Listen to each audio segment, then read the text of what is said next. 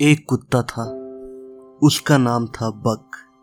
लंबा, चौड़ा, बहादुर और शानदार कुत्ता। देखने में इतना खूबसूरत कि बस देखते ही रहो। लेकिन अनजान आदमी उसके पास आने की हिम्मत भी नहीं कर सकता था। बक उत्तरी अमेरिका के कैलिफ़ोर्निया प्रदेश के एक सुंदर घाटी में बसे। एक छोटे से नगर में रहता था। नगर के बाहर ही जज मिलर का बंगला था। उसके आसपास काफ़ी बड़ा बाग था और चिनार के लंबे लंबे पेड़ों से वह बाग घिरा हुआ था।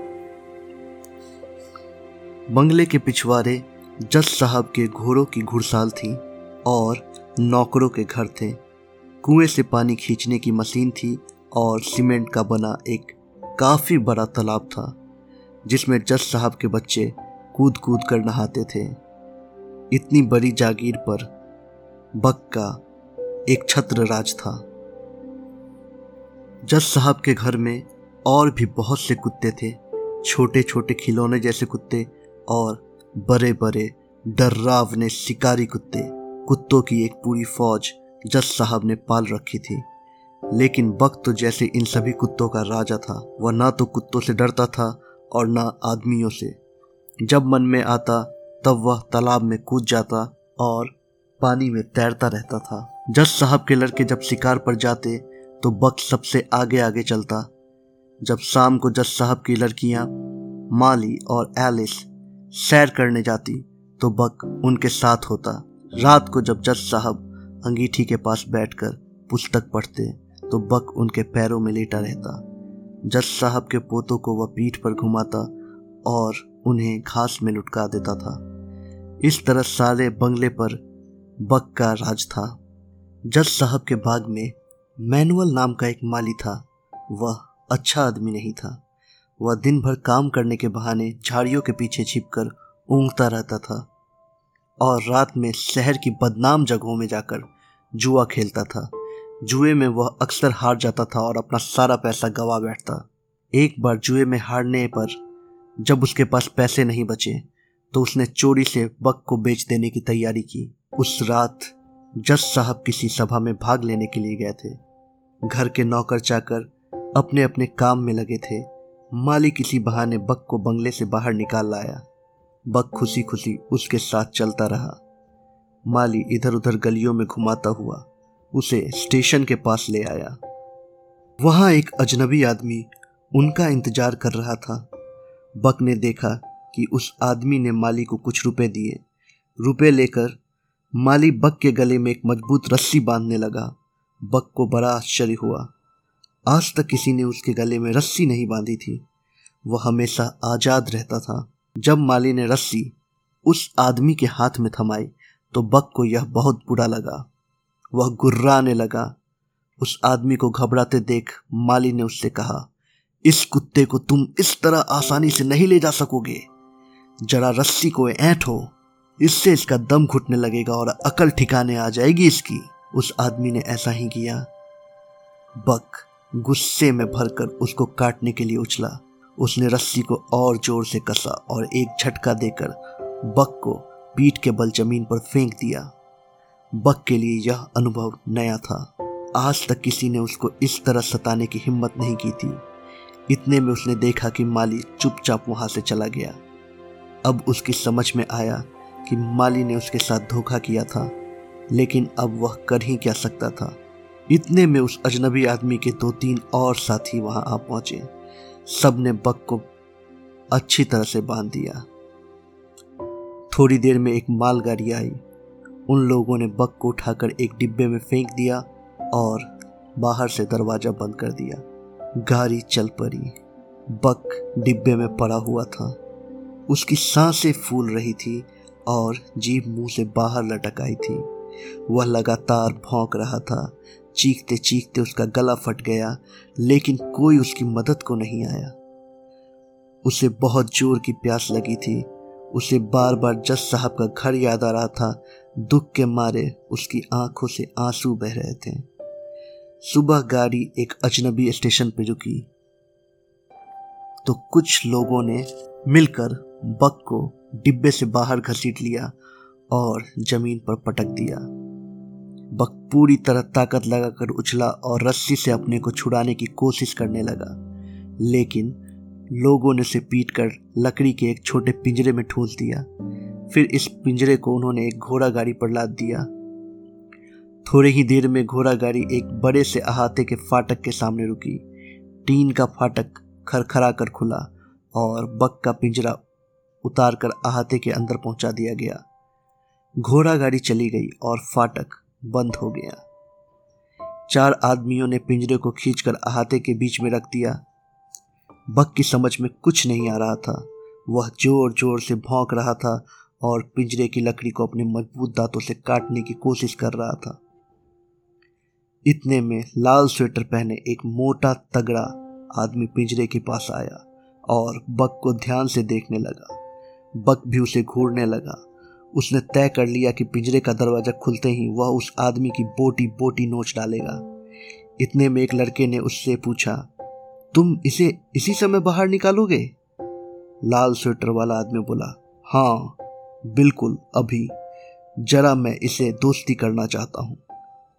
यह कहकर वह धीमे से मुस्कुराया और एक कुल्हाड़ी और एक डंडा ले आया। बाकी के सभी आदमी वहाँ से दूर हट गए। और अहाते की दीवार पर इधर उधर बैठकर तमाशा देखने लगे। लाल स्वेटर वाले आदमी ने कुल्हाड़ी से पिंजरे की दो तीन लकड़ियाँ तोड़ दी और बक के बाहर निकलने के लिए काफ़ी रास्ता बना दिया। फिर वह कुछ पीछे हटकर बोला, आ, बाहर निकल आ, मेरे भूखे शेर! फिर उसने कुल्हाड़ी फेंक दी और डंडा अपने दाहिनी हाथ में ले लिया। बक दहाड़ता हुआ बाहर निकल आया। अब उसे अपने सताने वालों से निपटने का मौका मिला था। वह बहुत गुस्से में था। एक छलांग लगाकर वह उस आदमी पर झपटा, लेकिन वह आदमी भी इस तरह की लड़ाई में होशियार था। उसने बचते हुए बक के जबड़े पे एक डंडा जमा दिया। बक चोट से बिलबिला उठा और दूने गुस्से के साथ उसकी ओर झपटा। इस बार भी डंडा उसके मुँह पर पड़ा और वह पीठ के बल ज़मीन पर आ गिरा। दीवार पर बैठे लोग तालियाँ बजाकर हंसने लगे। बक को चोट का उतना दुख नहीं हो रहा था जितना इस अपमान से हो रहा था।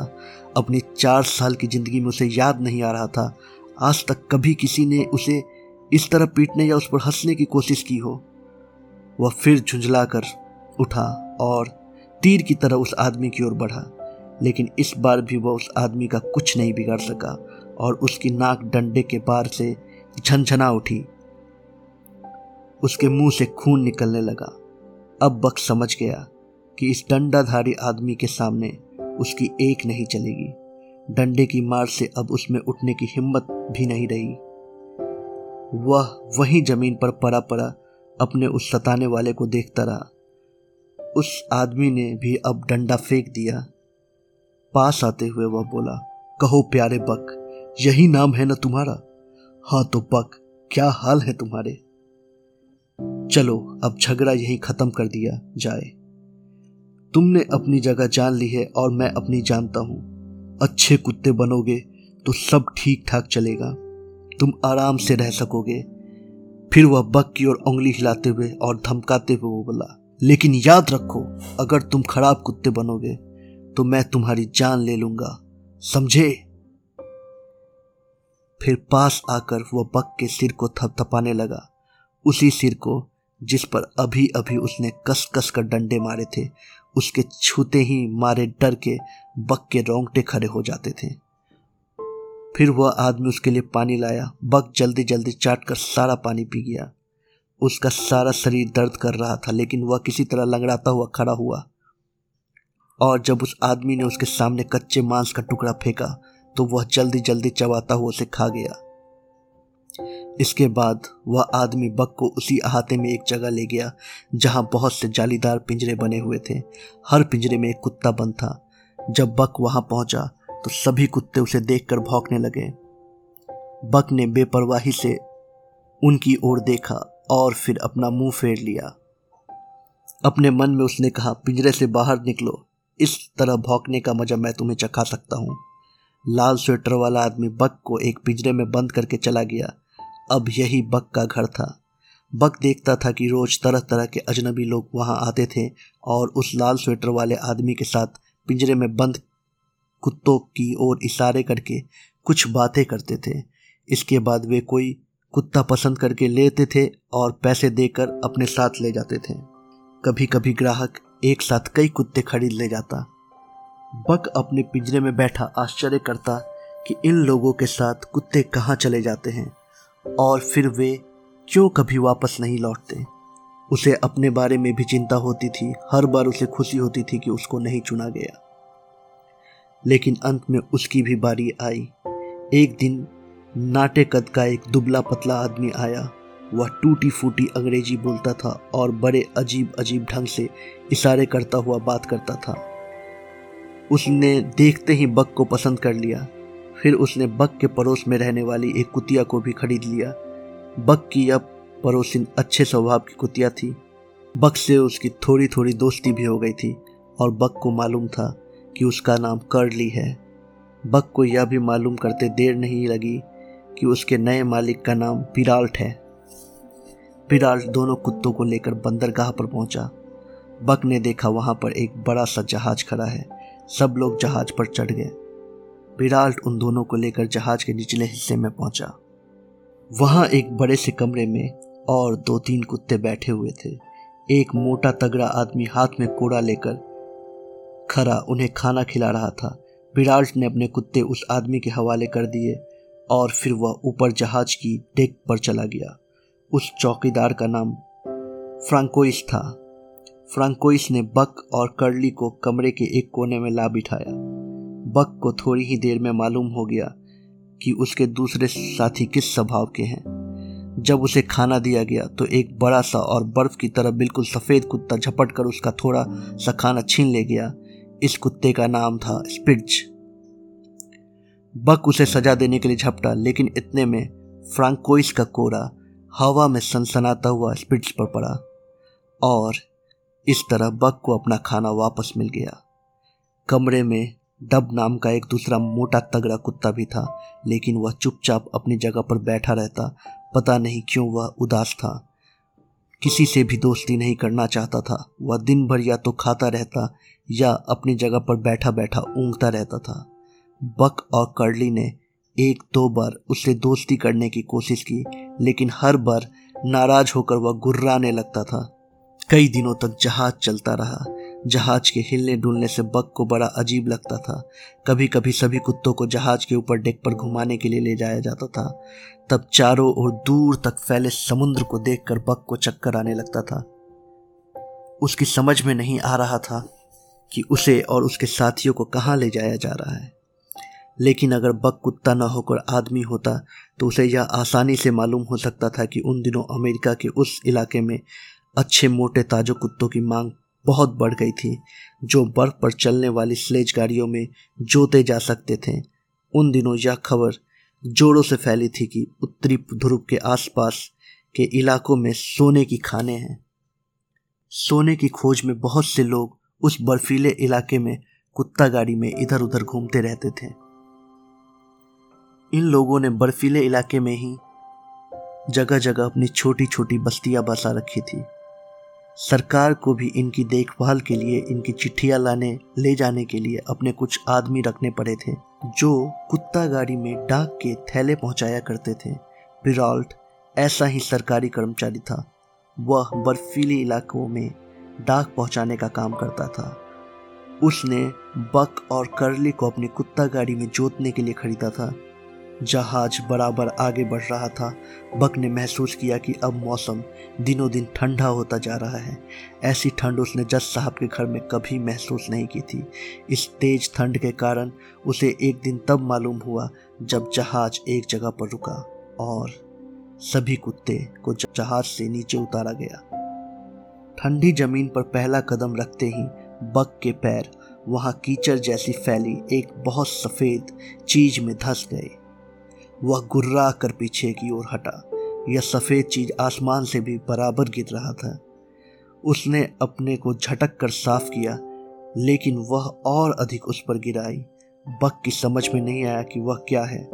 जब उसने जीप से उसे थोड़ा सा चखा तो उसकी जबान ऐठ कर रह गई और थोड़ी ही देर में वह चीज़ उसके मुँह में गायब हो गई। बक इससे चक्कर में पड़ गया और देखने वाले खिलखिलाकर हंस पड़े। बक को बड़ा बुरा महसूस हुआ, लेकिन उसकी समझ में कुछ नहीं आया, क्योंकि अपनी ज़िंदगी में उसने पहली बार यह बर्फ़ देखी थी।